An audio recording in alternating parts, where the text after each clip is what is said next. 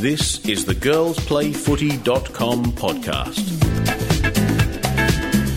Coming up on the 35th episode of the girlsplayfooty.com podcast for 2017, we head to the United States and catch up with the Des Moines Roosters' Emily Rice. We preview the AFL Euro Cup with Scottish Sirens Kirsty Gray, Welsh Wyverns Eleanor O'Connell, and the England Vixens Alex Salter. Plus, we review the VFL Women's Grand Final with Matthew Cox. That's all coming up on the girlsplayfooty.com podcast.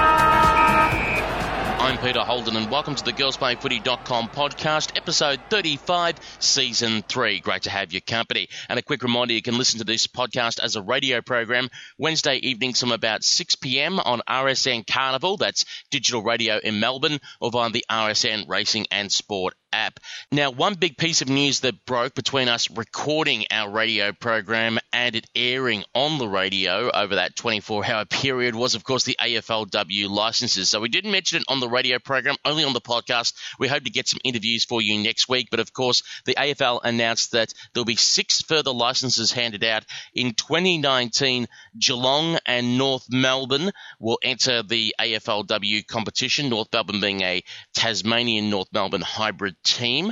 Uh, and in 2020, the West Coast Eagles, Gold Coast Suns, Richmond Tigers, and St Kilda Saints will also enter the AFL women's competition. Hawthorn and Essendon were not allocated licenses, and the AFL said they would work with them in the future to try and build them up to enter the AFLW competition. On that note, Hawthorn do have a side in the VFL women's competition under the name of Box Hill Hawks, and Essendon have indicated they'd like to field a VFLW team for the 2018 season.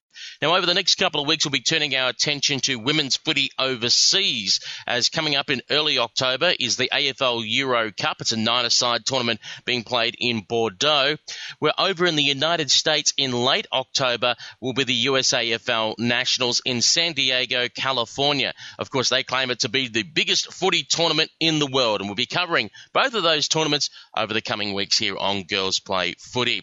First of all, let's head to the United States and into the Midwest, where there's the Des Moines Roosters. Well, that's at least what they're known as the men. On the women's side, they're toying around with the idea of calling their team the Des Moines Lady Dippers. Now, at the moment, they officially just have one player registered. She happens to be the president of the club, uh, which encompasses looking after the men's side as well. But she's trying her very best to try and spread the word of women's footy throughout Iowa and hopefully be able to take a few fellow players with her to not only the Nationals this year, but also as well build the team in Iowa so they can take on teams like Minnesota and eventually travel to play Denver over to the West Coast and then over to the East Coast. It's great to have on the line from the Des Moines Football Club the one and only Emily Rice. Emily, how are you? Oh, I'm great. Thanks for having me.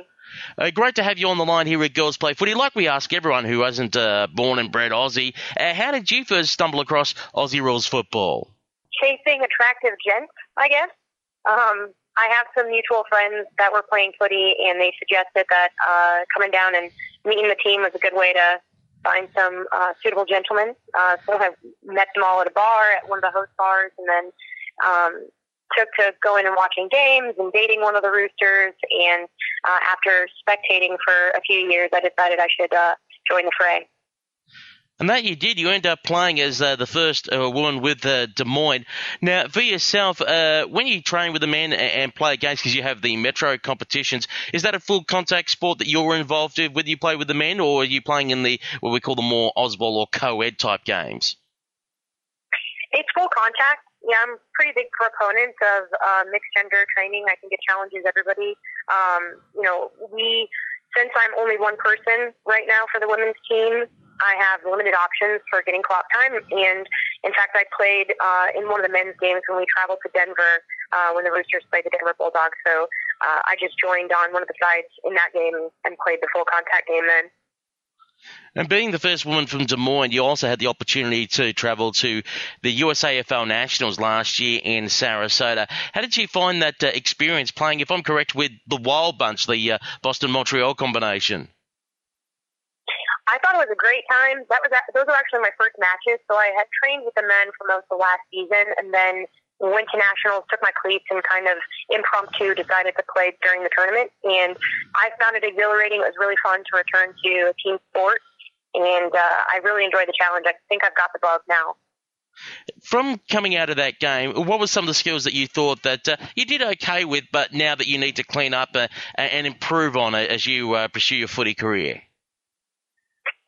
Yeah, this year I've been working on um, just being more aggressive and coming out of the ball and keeping my hands in front. Um, growing up in the States, you know, we're used to American football and catching the ball um, kind of, you know, into your body. And so kind of breaking that habit was my biggest challenge. So I've been working a lot on that this year. Um, and then obviously conditioning is, is a big, is a big challenge. You know, I think um, we always hear footy requires a lot of running, but then when you get out and play a full game of footy, um, it becomes more real. And so conditioning has also been a big challenge, and I've been trying to work on that this season.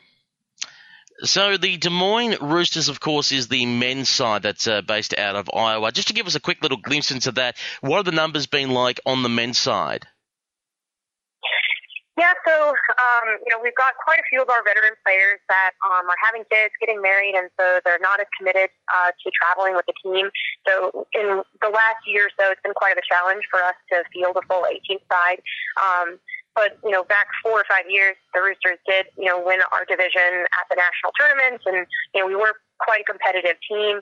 Um, you know, it's always a challenge, especially with a small market in Des Moines, Iowa, to to fill a full men's side, and you know we also have the administrative challenge of, of getting help, you know, marketing and recruiting. And so um, I, think with our small market, it's just a challenge to get enough men out. And for the women, as you mentioned, you're the first. You're the uh, Des Moines Lady Dippers at the moment. So, what have you been trying to do to try and create interest amongst the female sporting community to try and look at and, and take up Aussie rules football? Yeah, so this winter I was focusing on um, just reaching out through some of my old sporting networks and finding people. I was courting um, half a dozen women during the winter season, um, just trying to get them pumped up. And actually, I had six or seven women come out to a clinic that we had at the beginning of the season, and quite a few of them came back to a few trainings. Um, but we had a girl fracture her thumb at that clinic. Um, we had a couple get scared off by the conditioning, and then um, a few just didn't want to commit or couldn't commit to the time requirements. So, um, you know, we had a really promising start to the season where, you know, I, I had a half a dozen gals come out and they just haven't stuck through it throughout the season. Um, in Des Moines, we also have, you know, roller derby. There's a women's football team. Um, there's also rugby. Rugby is, is blowing up in Iowa right now. And so, um, you know, we kind of have to poach from other sports if we're going to find, you know, female athletes, um, you know, at this stage who are, you know, willing to commit to this kind of sport. So that's a big challenge for us is, you know, there's a limited market, limited amount of female athletes that want to play a full contact sport, and some of them are already playing other contact sports. Is it harder to try and recruit people in the Midwest of the USA compared to, as we say, for an example, an LA, San Francisco, or a New York, uh, or a Boston, where those cities are more uh, transitional cities? People are going through for work or university, etc. Is it harder to try and establish a foothold there in Iowa? Absolutely. I mean, they have the advantage of having a much larger pool to draw from. You know, um, the city of Des Moines, you know, we've got you know, maybe a million people in like the Des Moines metro. So there's all these other smaller cities that um, are right outside of Des Moines, and that's not a big pool to draw from. And so that's a huge challenge. Um, and then, you know, also the weather is a big factor. You know, we have pretty rough winters here, and so we can get a lot of snow, um, a lot of rain, and um, you know, a lot of people in Iowa joke that, you know, when it is nice outside, they're playing outside, but you know, when it's not, I mean, people are kind of sheltered and, and hiding inside. So we weather's a factor here as well as the, the community size. In an ideal world, uh, what what do you think could help you to try and spread the game and spread the word of Aussie rules in Des Moines? Um, money. I think I think funding helps. I think also having volunteers and having people who aren't trying to work and play at the same time. Um, you know, help pull some of the administrative weight. Uh, I'm actually the president of the club this year as well, and so you know I've got a lot of administrative obligations, and it becomes quite a challenge to recruit and market and fundraise and do all those things to build the club. Um, also, we don't have a lot of clubs that are in close proximity, and so especially for women. There's a women's team north of us in Minnesota, but there's really not another women's team as a full 18 aside anywhere close. And so it becomes a really big challenge getting people to travel to Des Moines, getting people to travel outside of Des Moines. It's a huge time commitment and it's a financial burden. You know, some people who may not have, you know, the excess funds to spend on you know traveling weekends to go play footy. And uh, talking about uh, travelling, uh, the Nationals are coming up next month in San Diego. Will you be making the trip for your second Nationals?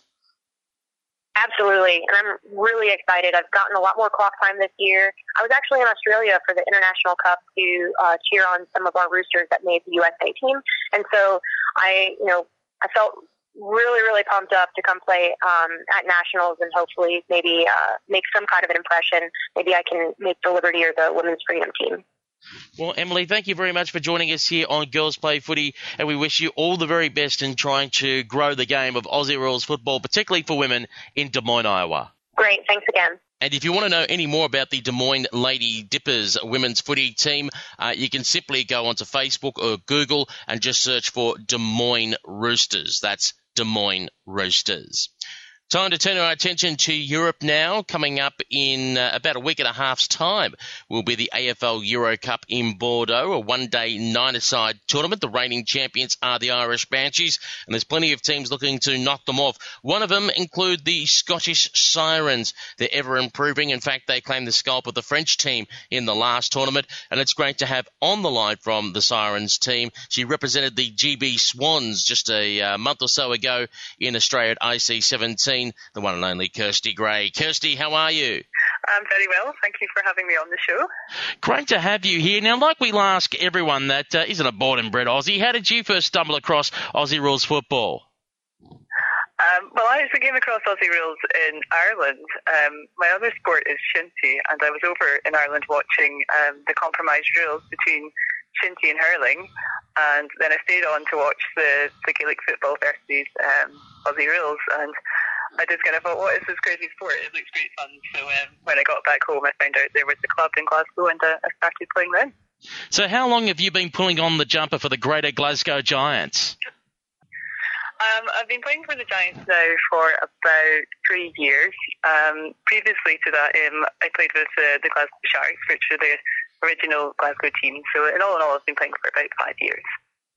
Of course, just recently you had the opportunity to uh, play with the GB Swans at IC17. Can you tell us about that experience?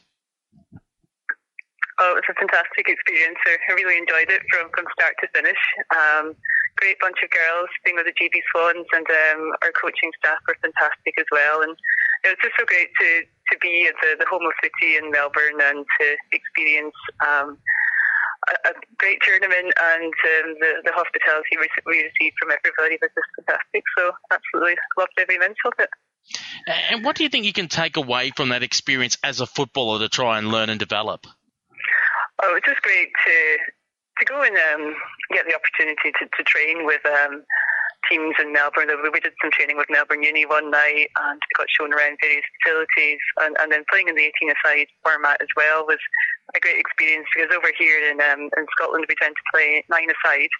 Um, so, so 18 aside wasn't something I've had a lot of experience of before joining the GB Swans. So it was good just to, to get the experience of, of playing on a full size pitch in a full size format and um, just, just picking up tips from, from everybody, our, our coaches and um, uh, some of the, the AFLW players that, that we met along the way was uh, was really um, really great and um, quite inspirational as well.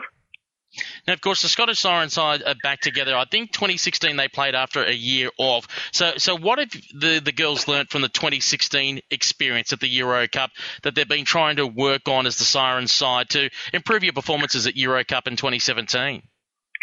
Sure. Well, in 2016, um, say we, we came back after a year out, if you like, and um, I thought we did pretty well um, under the circumstances. We hadn't really um, played very much together. Um, some of our girls were, were quite new to the sport as well, so we were kind of thrown in the deep end a wee bit, and um, we we did well. We we didn't do perhaps as well as we wanted to, but given that we'd only just come together, um, you know, and it was very hot as well, which we're, not doing good at dealing with. So we did well in the circumstances, and I think this year we're really looking to build on that and have a, a better finish uh, and use some of the experience that a lot of us have, um, have gained over in Australia to, to have a strong tournament. Have you been able to train more regularly than last time? Um, yeah, we're, we're trying to, to train um, at least once a week. Um, we haven't been able to get together as, as a full squad because some of our, our girls are based down in London. Um, but just even with, with us the, bulk of us playing in Australia, we've been together now as a, as a group for um, you know quite quite a while, and just starting to learn more about how each other plays, which is a big thing as well. So. Um, yeah, we're really building on, what we, we kind of the groundwork we laid last year to, to kind of push on and, and hope we have a better tournament. And which players from your side are you expecting to have a big tournament in Bordeaux? There's quite a few of us, I think, will hopefully have an impact. Um, I think probably the main ones for me to watch out for are um, Laura Park, who's um, one of our younger players. She had a, a, great tournament over in Australia. She's only been playing for about a year or so. Um, she's got a really good mark on her and has got a good eye for goal. Uh, and then Caroline Seller, who is uh, vice captain of the GB Swans. Um, she's got a great kick, um, especially for for, for goals, so she'll be one to watch out for. And um, we've got Rachel Kilmartin in, in the ruck, who's um, captain of Wimbledon Hawks this year down in the London League. So she's a big player for us, um, both on and off the pitch. So she'll be one to look out for too. Which sides are you hoping to be able to knock off through the tournament? Obviously, the standout teams are being um, being England, uh, the Vixens uh, winning it in 2015, and the Irish uh, winning it in 2016. Um, it'd be a big task to be able to knock off one of those two sides. But what are some of the other countries you think you hopefully might be able to get the better of? Um, well, last year we, we got um, a good win against France in our opening game, so we'll be hoping we can give them a good game. Um, and the, the, Swedish as well have heard they're going to be a strong team this year, so um, it'd be good to put ourselves against them, and have a good result, and um, you never know, we might give England a good game. We, we know them really well now from um, from our time in the GB Swans, so um, we might cause an upset there. We'll see how it goes. And how difficult is it playing in this tournament? Because if I'm correct, there's something like three or four games on the one day. Uh, what do you look at when you build a squad and the depth? Is it a case of stamina, running speed? What are you looking at to be able to try and have the players that can get through three or four games in a day? Yeah, well, fitness is really important, and that's something that we identified from last year that we needed to work on. So, um, credit to a lot of our girls who have put in a lot of work um, personally to get themselves fitter and um, in better shape than last year. So I think from that point of view, we're in better shape than, than we were last year. And it's just really about making sure um, you conserve your energy throughout the day as well, and that you're not kind of picking up injuries as far as possible. Um, because we've got quite a, a, a small squad, um, 13 announced, but two of our girls have actually got um, picked up injuries since then. So we'll be going with um, a squad of 11. So that, that could be quite um, challenging if we pick up some injuries. So we'll need to, to watch out for that. Well, cross fingers, you hopefully uh, manage to get through uh, mm. injury free up into the tournament and everything runs smoothly for you. Uh, Kirsty, thank you very much for joining us here on Girls Play Footy, and we wish you all the very best in early October as you head to Bordeaux to take part in the AFL Euro Cup. Thanks very much, Peter. Continuing our focus on the AFL Euro Cup, we now head south to England, where the Vixens will be looking to go one better than last year after going down to the Irish Banshees in the 2016 AFL Euro Cup tournament. It's great to have on the line a woman who also represented the GB Swans, along with her sister. The Salter sisters were absolutely sensational throughout the IC17 tournament, and no doubt they'll also be wreaking havoc throughout the AFL Euro Cup. It's great to have on the line Alex Salter for the Nottingham Scorpions. Alex, how are you? Yes, I'm doing well, thanks. It's great to speak to you. Great to have you on the line. But first of all, like we ask everyone that isn't a born and bred Aussie, how did you come across Aussie rules football?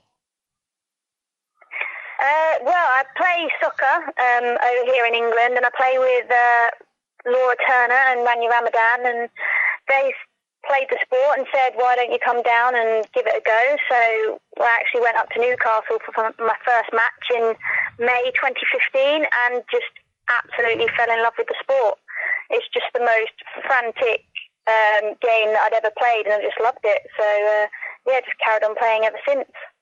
And how did you find the transition to picking up the skills? Because watching yourself and your sister Danny as well play for the GB Swans, you both seem to be naturals. yeah, I think um, coming from a soccer background, it really helps with the kicking and also the positional play. Obviously, we have to change our kicking style slightly for, for Aussie rules. The the legs got to be a lot straighter.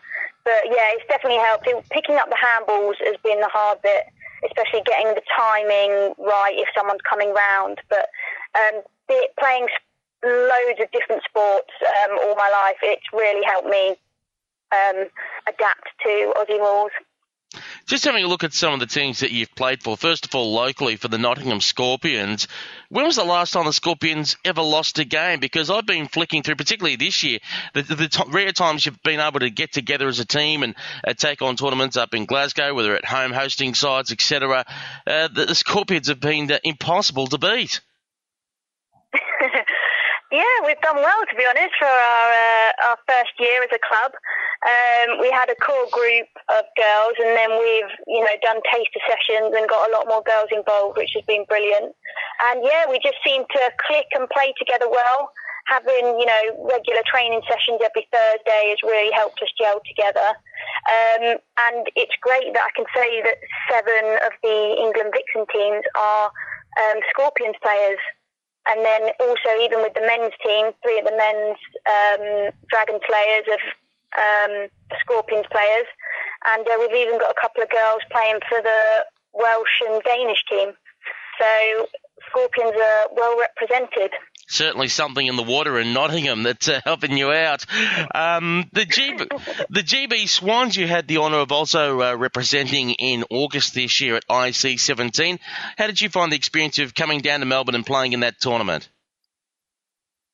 Uh, it was absolutely absolutely incredible. Uh, one of the best experiences of my life to be um, in the home of AFL was amazing. Um, and not having to explain what AFL was to people was a novelty. Um, but yeah, playing those five games at the standard that it was played was brilliant. I learned a lot about the game out there. And also doing all the extra things that we did, like going to Katie Brennan's Performance Centre or going down and training with Melbourne Uni was just invaluable experience and it, it made me fall in love with the game even more and I'm just so excited to, you know, while I'm back here, just grow it, grow the game even more.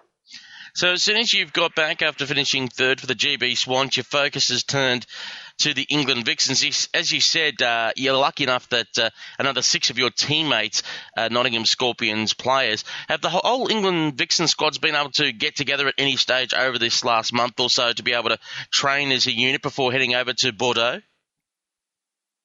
Uh, yes, we have. When we had the um, the trials in June, I think it was, we had some dates set in then saying, look, girls, our coach Adams said, you know, he wants everyone to try and get together so that we can really practice tactics and gameplay.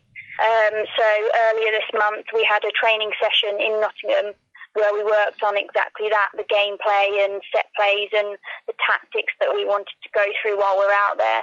And then a week later, we had a friendly match down in London against the one Wandsworth Demons, and we were able to put into practice what we'd learned the, the week before. Um, that was a really good game. It was very physical, and unfortunately, I couldn't play in that because I had a bit of a sore, sore shoulder. But watching on, the girls were a bit slow to start with, but then they got into the game. Obviously, transitioning from 18 to nines is very different. Nines is a lot faster. Um, so, but yeah, the girls soon picked up, and it was a good win in the end. As you mentioned there, how difficult is that transition from playing 18 aside football where you're using a lot more space, a lot more switching options, a lot more precision kicking, to the frantic pace of nine aside and playing on that smaller, compact field? Yeah, it is. In terms of in fitness levels, um, you need to be a lot fitter for nines. You are just constantly running. Um, but we actually find that you get um, more space in nines um, you know, just some quick footwork and you're away from a player and you've got space in front to run into or pick out the right pass. And we find that you can you can play proper footy more.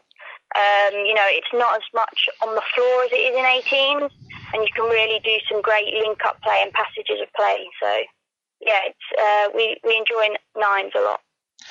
And how important is squad depth as well heading into Bordeaux? Because you play something like three or four games, perhaps even five, depending on the fixture, in the one day. Yeah, oh, squad depth is very important, and I think this year the standard of the English girls is is immense.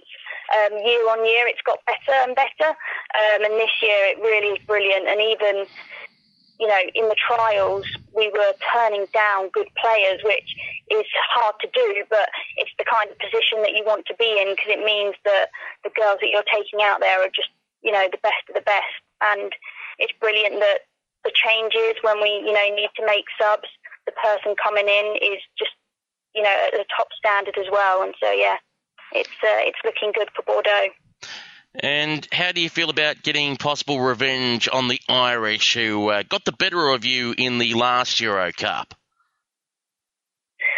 Yes, uh, I'm looking forward to it so much. I'm I'm going out there. I want to beat the Irish, especially um, after the IC as well, where they, uh, you know, we were seven minutes away from the finals, the GB Swans, and then Ireland, uh, you know, got a couple of goals to go through instead. So it's a uh, it's a big rivalry between the Vixens and the Irish, and I'm looking forward to uh, reigniting it in Bordeaux.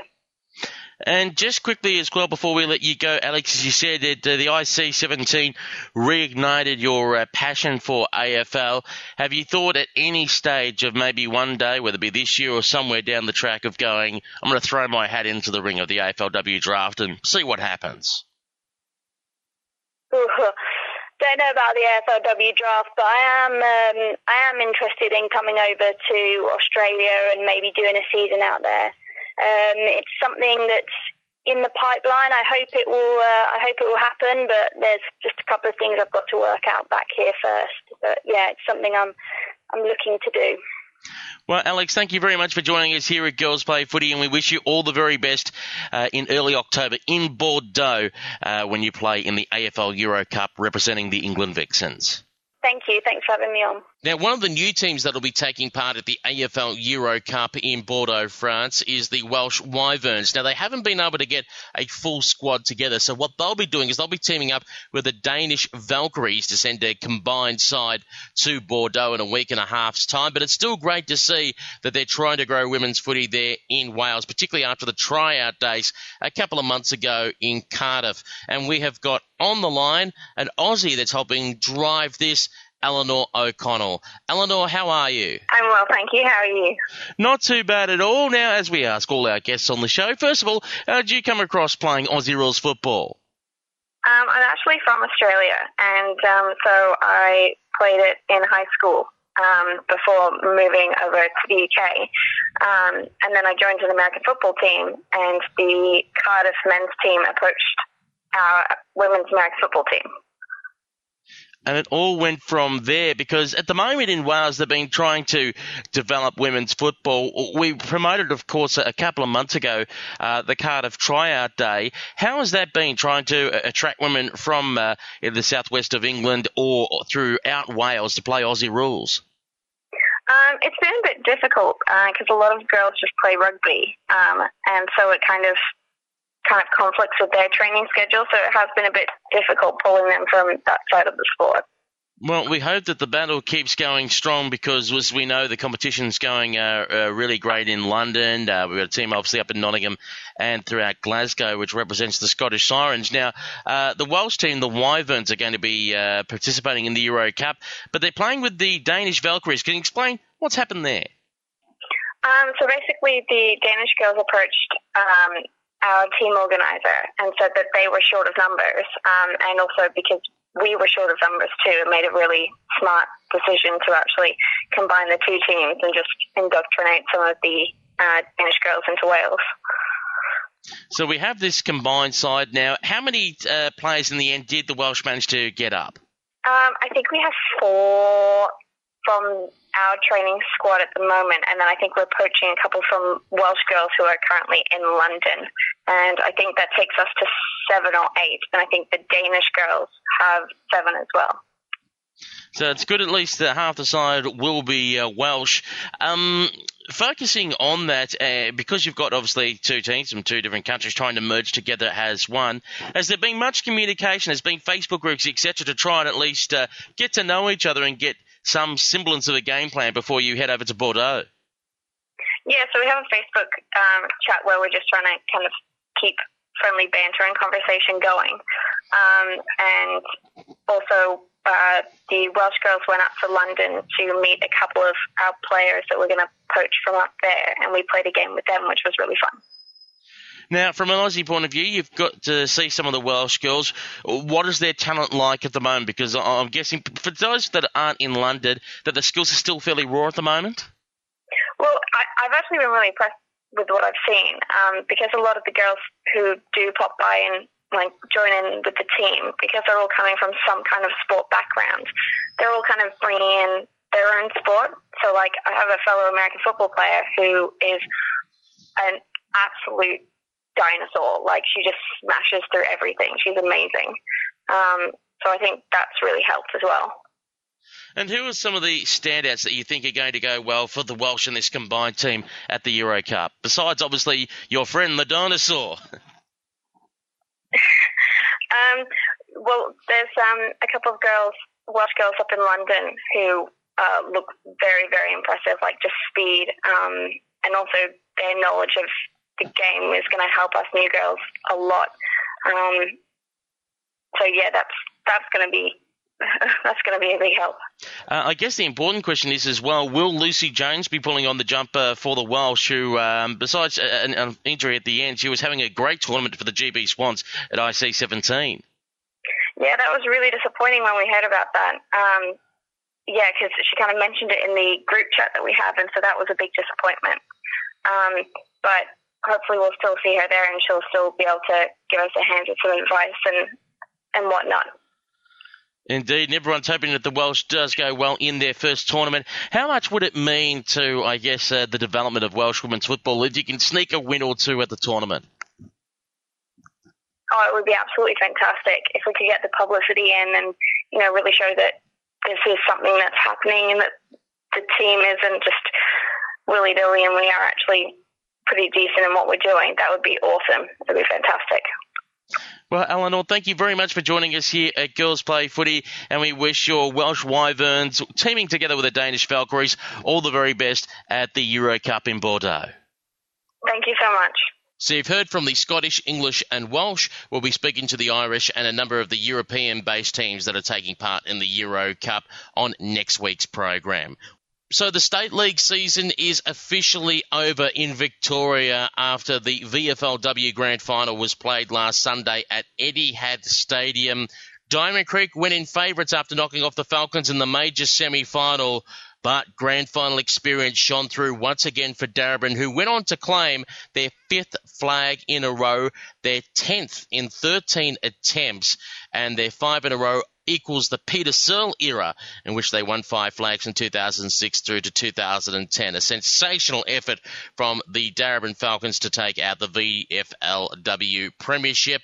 And I've got on the line to look back at the grand final our league caller on RSN Carnival in Matthew Cox. Coxie, how are you?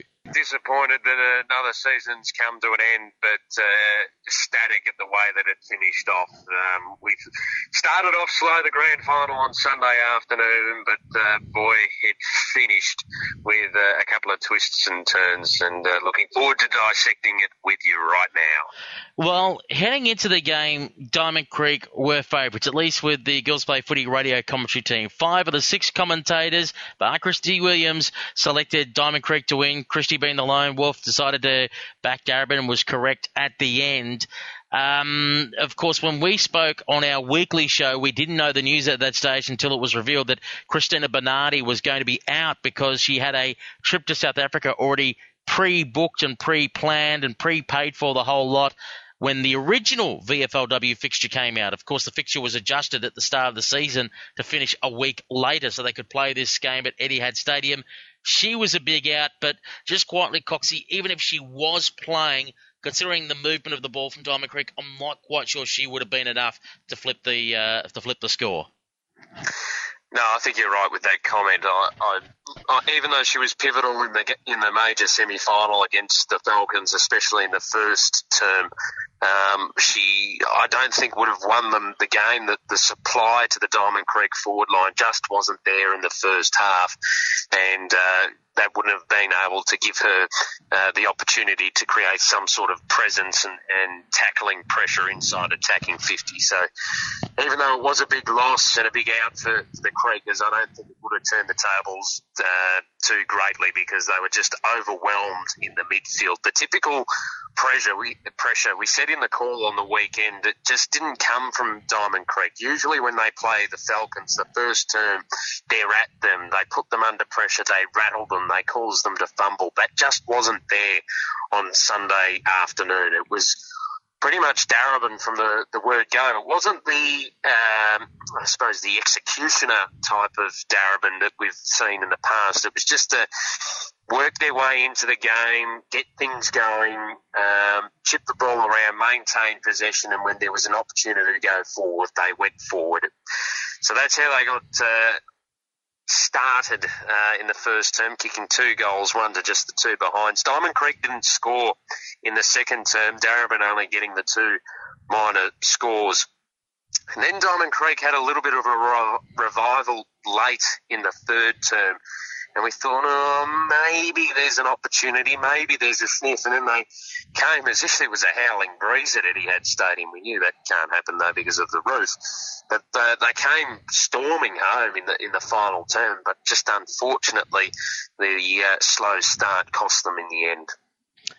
Goal kickers uh, in the game for Darebin, Katie Brennan, two, Daisy Pearce, Meg McDonald, and Ebony, Ebony Marinoff all getting goals for uh, Diamond Creek, two to Sophie Abertangello, uh, Chloe Molloy, and uh, Katie Loynes getting goals. Let's focus on uh, Darebin first. Uh, interesting to note, I guess, for what the coach enters, they put Daisy Pearce as best. What they put as their second best, which got the best on ground, and our best, clearly, thanks to the three votes given by um, Lucy Watkin, was Karen Paxman. Yeah, she was dynamite, wasn't she? She was a, a player that was consistent across the four corners, was always uh, around the, the contest. Um, not only able to extract it and get the hard ball, but also ending up on the outside, often receiving handballs and, and creating opportunities for the Falcons on the outside. So for me, she's the the important cog now in that Darebin midfield. In seasons gone by, you, you would have said it's Daisy Pearce, but uh, Karen Paxman, I think, is now the the leading midfielder at the Darebin Falcons, and I think the, the year in the AFLW system certainly helped her improve. She was already a, a great player, but she's uh, verging on elite after her performance on the weekend. It'll be interesting to see how she goes in the second season of the AFLW, whether that growth continues and she really does stamp herself as an elite player. The other one that I thought had a, a, very good game and wasn't put up in lights, but it was Meg McDonald.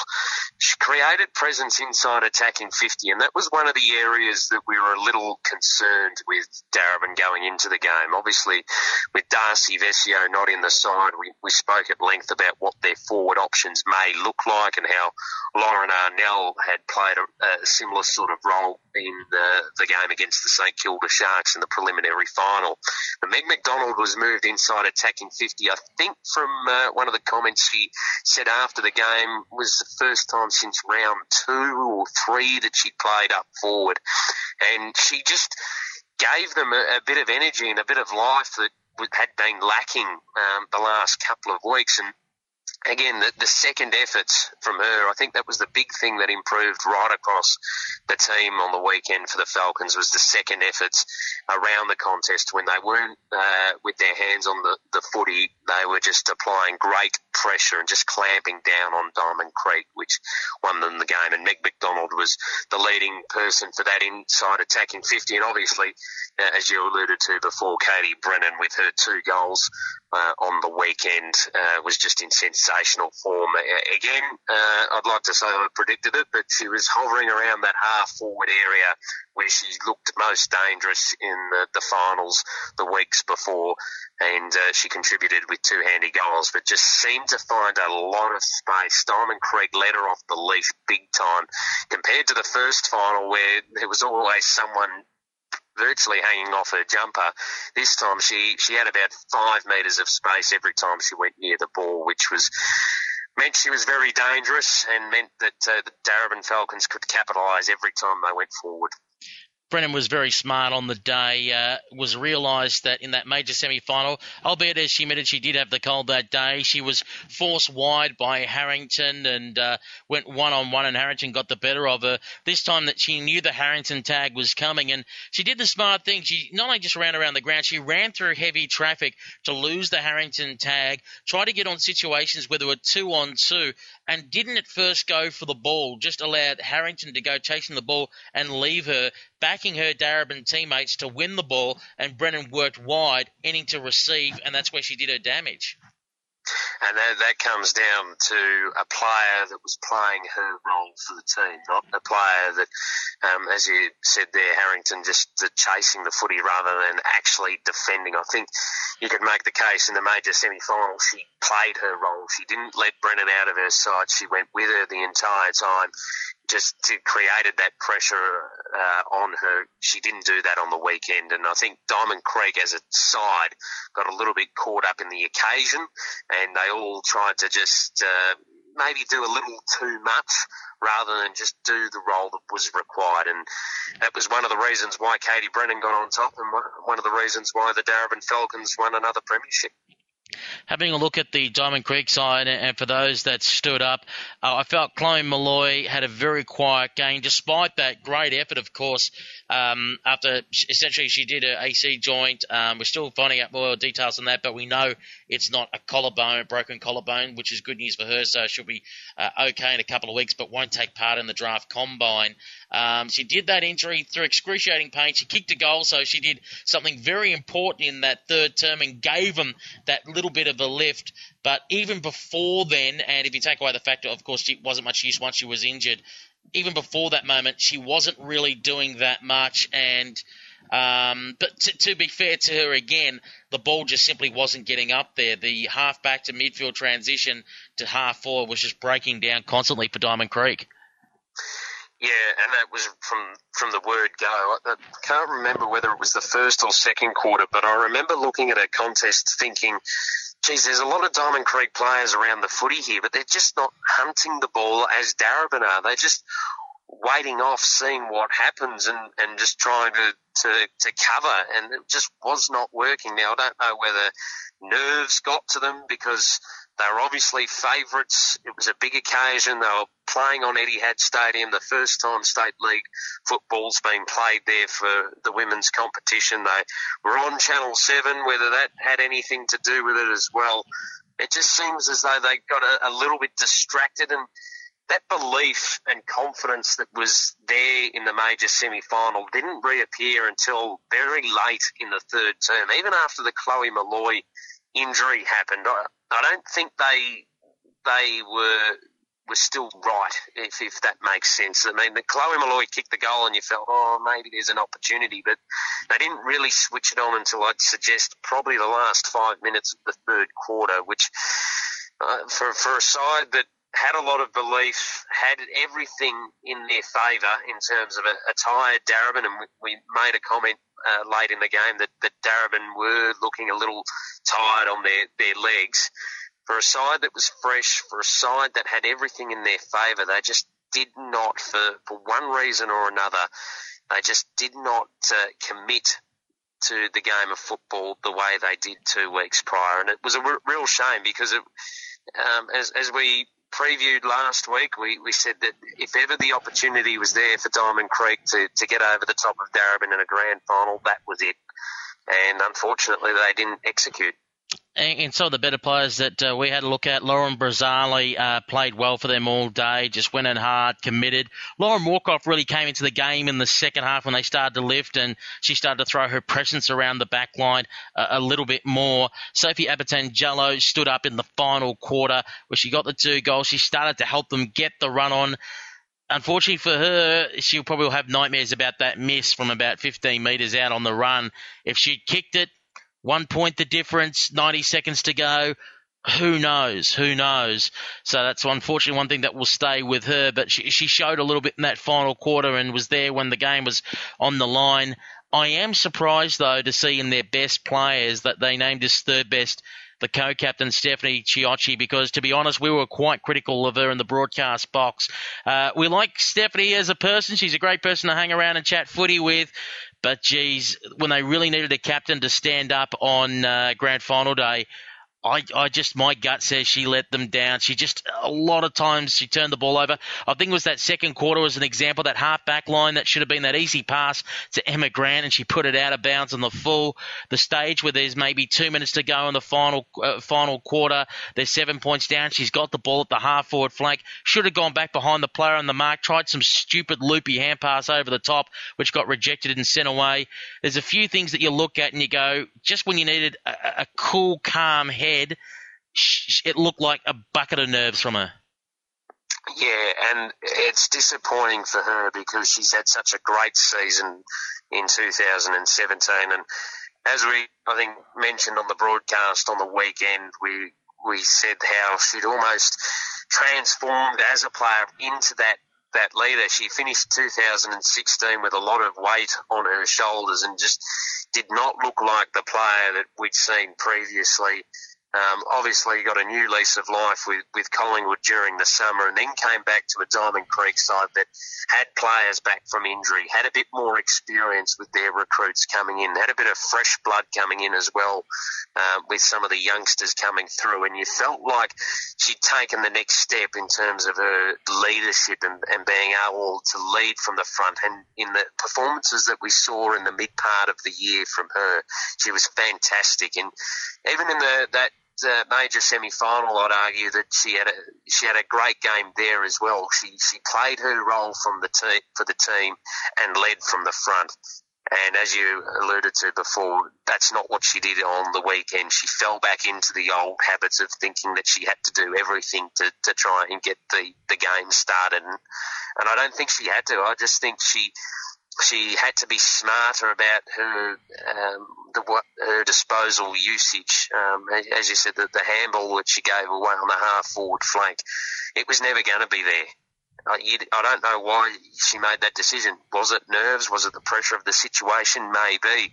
And and that for me is the biggest trait for Diamond Creek. Uh, walking away from that game when the pressure was put onto them early when when Darebin not because Darebin got a roll on, but just because Darren Darebin were on top.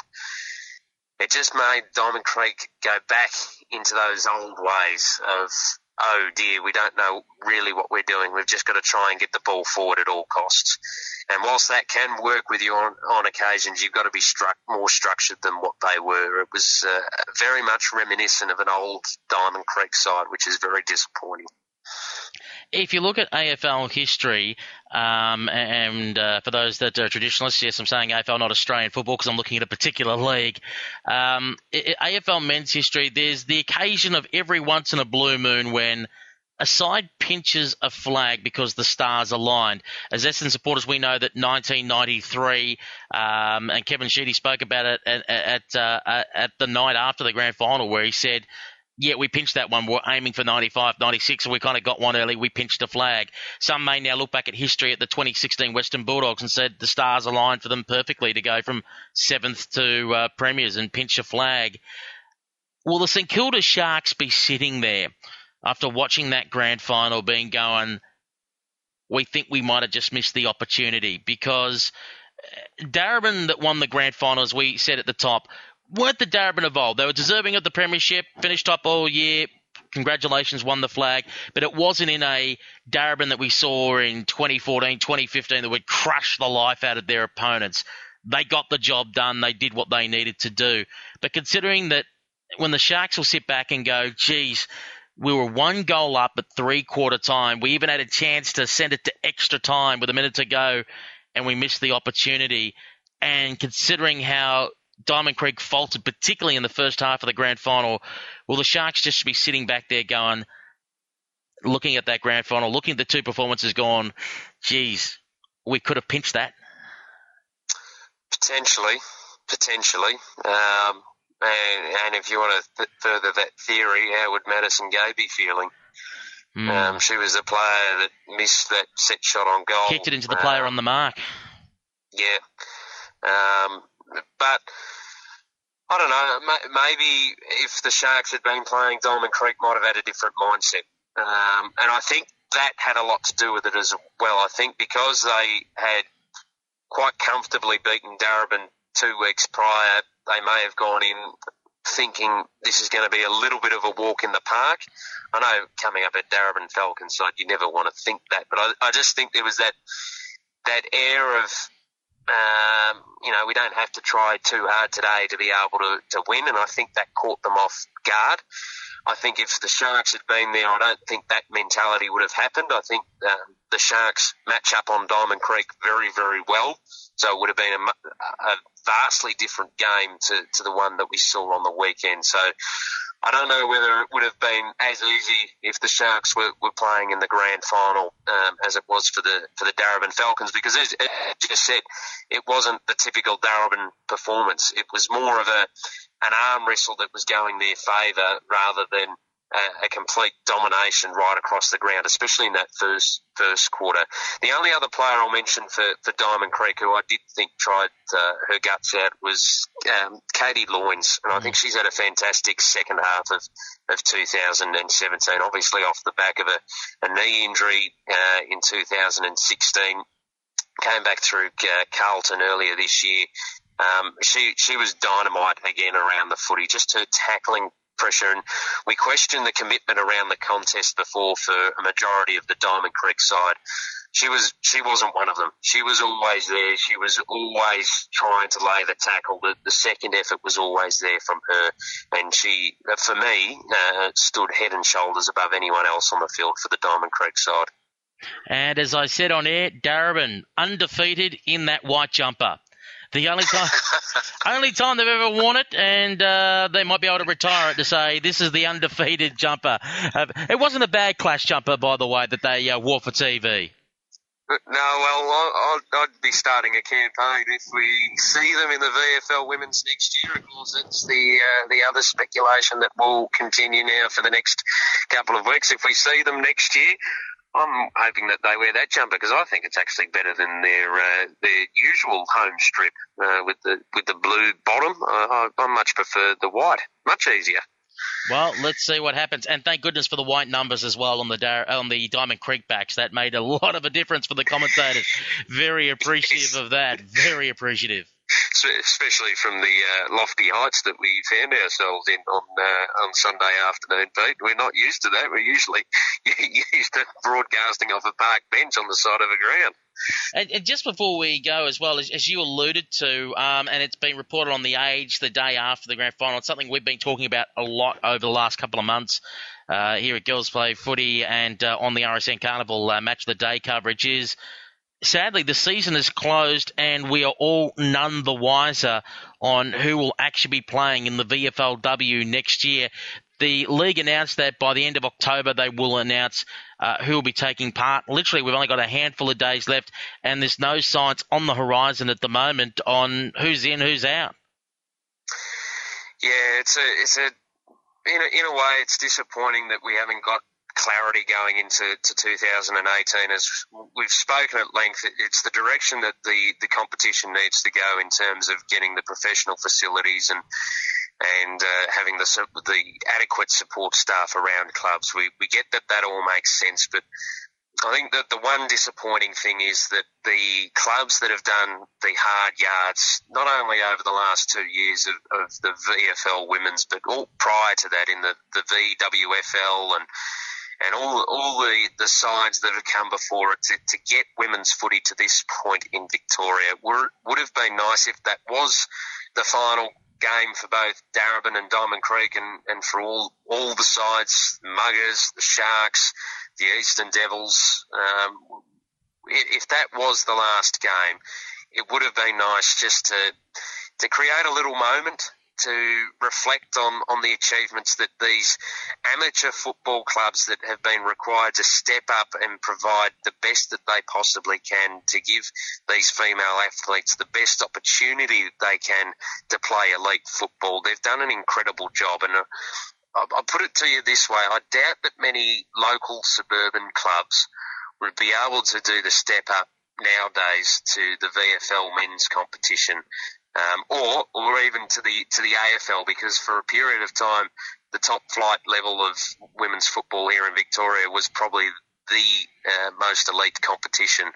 So for what these Victorian community clubs, as they've been branded, have done for uh, for women's football, they need some credit, and, they probably need more credit than uh, what they've received um, over the last um, couple of months with this speculation about what the season will look like, what the competition will look like going forward. So I think that's for me that it's it's great that we're moving in the direction of a, a professional competition, and I think it's fantastic that AFL clubs are getting involved to help uh, develop the skills, the, the coaches, the facilities I get I get all that, but it just would have been nice to to celebrate, especially prior to the grand final, maybe on the weekend, just have a moment before where we can reflect on where women's footy has come over the last, you know, even even if we only went back the last five years because of the massive growth that we've seen there, but really the last 20, probably 30 years of where women's football has come from in this state.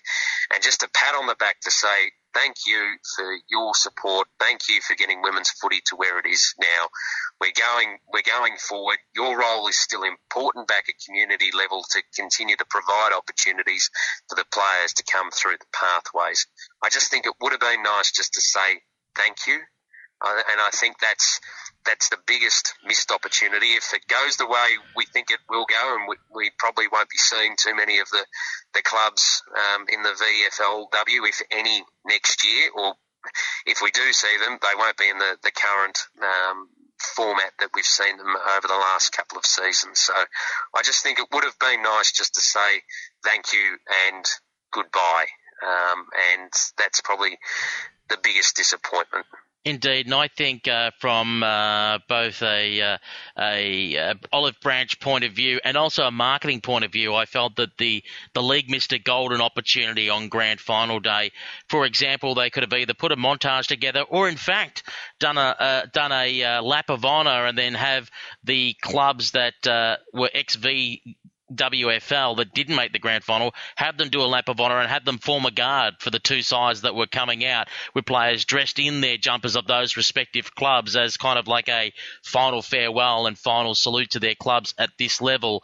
And it could have also been the opportunity during the pre-game or at half-time where they could have uh, officially announced saying, well, these are the AFL clubs that are coming in for VFLW licenses. As we know, Essendon was one of those that uh, had put their hand up saying that they wanted to come in. They could have announced those clubs and at the same time, like Boxall have announced their tryout day for October, they could have announced their tryout days as well. So they could have been a lot of publicity and height of, oh, look at all these AFL clubs that are coming to the VFLW next year. These are the tryout days. Get involved. There could have been a lot of hype coming out, particularly for the 100,000 audience that was watching at home throughout the state. Yeah, it was a, it was a prime opportunity for a bit of reflection, but also, as you say, to create uh, a bit of momentum going forward. Because I think the one thing that we're going to lose uh, with these community clubs um, being phased out is that loyalty and support that we, we see at games uh, throughout the competition we need an opportunity to begin getting some momentum heading into 2018. If we're getting these uh, AFL clubs involved at state league level, they need something to support. They need a face to support. They need uh, they just need something that they can attach themselves to. And as you said, it was a it was an opportunity for for something to be done there where fans of these uh, very proud clubs, um, and you know they've got uh, great social atmospheres, and and I hope that's not lost. I think it might be, but I hope it's not. Um, and Geelong's an example of that with the, the, way, as I've said throughout the season, the way that they've structured their not only on field but also off field um, with, with the, the, memberships that they've offered and, and the uh, connection that they've got to grassroots footy. You, you hope that that's that's the style that we're going to see right across the competition. I fear that that's probably not going to, to happen, which is going to be sad because you look at the support Geelong got. And I know we we did a couple of games where there were were uh, games on at Simonds Stadium or, or close in the vicinity for Geelong fans, so there was a lot of hype and activity around the precinct. But you, you just feel that they, they had something that they could attach themselves to. They had the the, the uh, something to recognise, and I and as you said, it would have been nice if uh, if it was a closing on the, of the chapter on the weekend. We could have begin to get a sneak peek at, at, at the new chapter of, of women's footy and, and begin to, to say, right, this is the, the direction that we're heading. Jump on board. Let's see where it goes. But um, unfortunately, we have to we play the waiting game for, for a couple of more weeks to, to work out what's going on and what will happen. But you just hope that the support support that we've had throughout 2017 just doesn't die away. Well, Coxie, thank you very much again for joining us here on Girls Play Footy and all your reviews and previews that you've done throughout the 2017 season. And we look forward to catching up with you in 2018, possibly to chat a little bit of AFLW and for the VFLW for whenever that starts and for whoever may be participating. Yes, it has been a pleasure to come on not only to do these uh, reviews, Pete, but to broadcast again with you in 2017. I can't wait to do it again next season. And that wraps up the show for yet another week. A quick reminder for all the latest women's footy news, including about the AFLW licenses, just go to our website, girlsplayfooty.com. And don't forget to follow us on social media via Twitter, Instagram, or Facebook. Just search for Girls Play Footy. I'll be back again next week with another episode focusing on the AFL Euro Cup and as well the draft combine we've got coming up. And let's not forget in mid October, we've got the AFLW draft. And as we spoke about the USAFL Nationals in late October, plenty of women's footy news to cover over the next few weeks here on Girls Play Footy. Until next time, it's bye for now.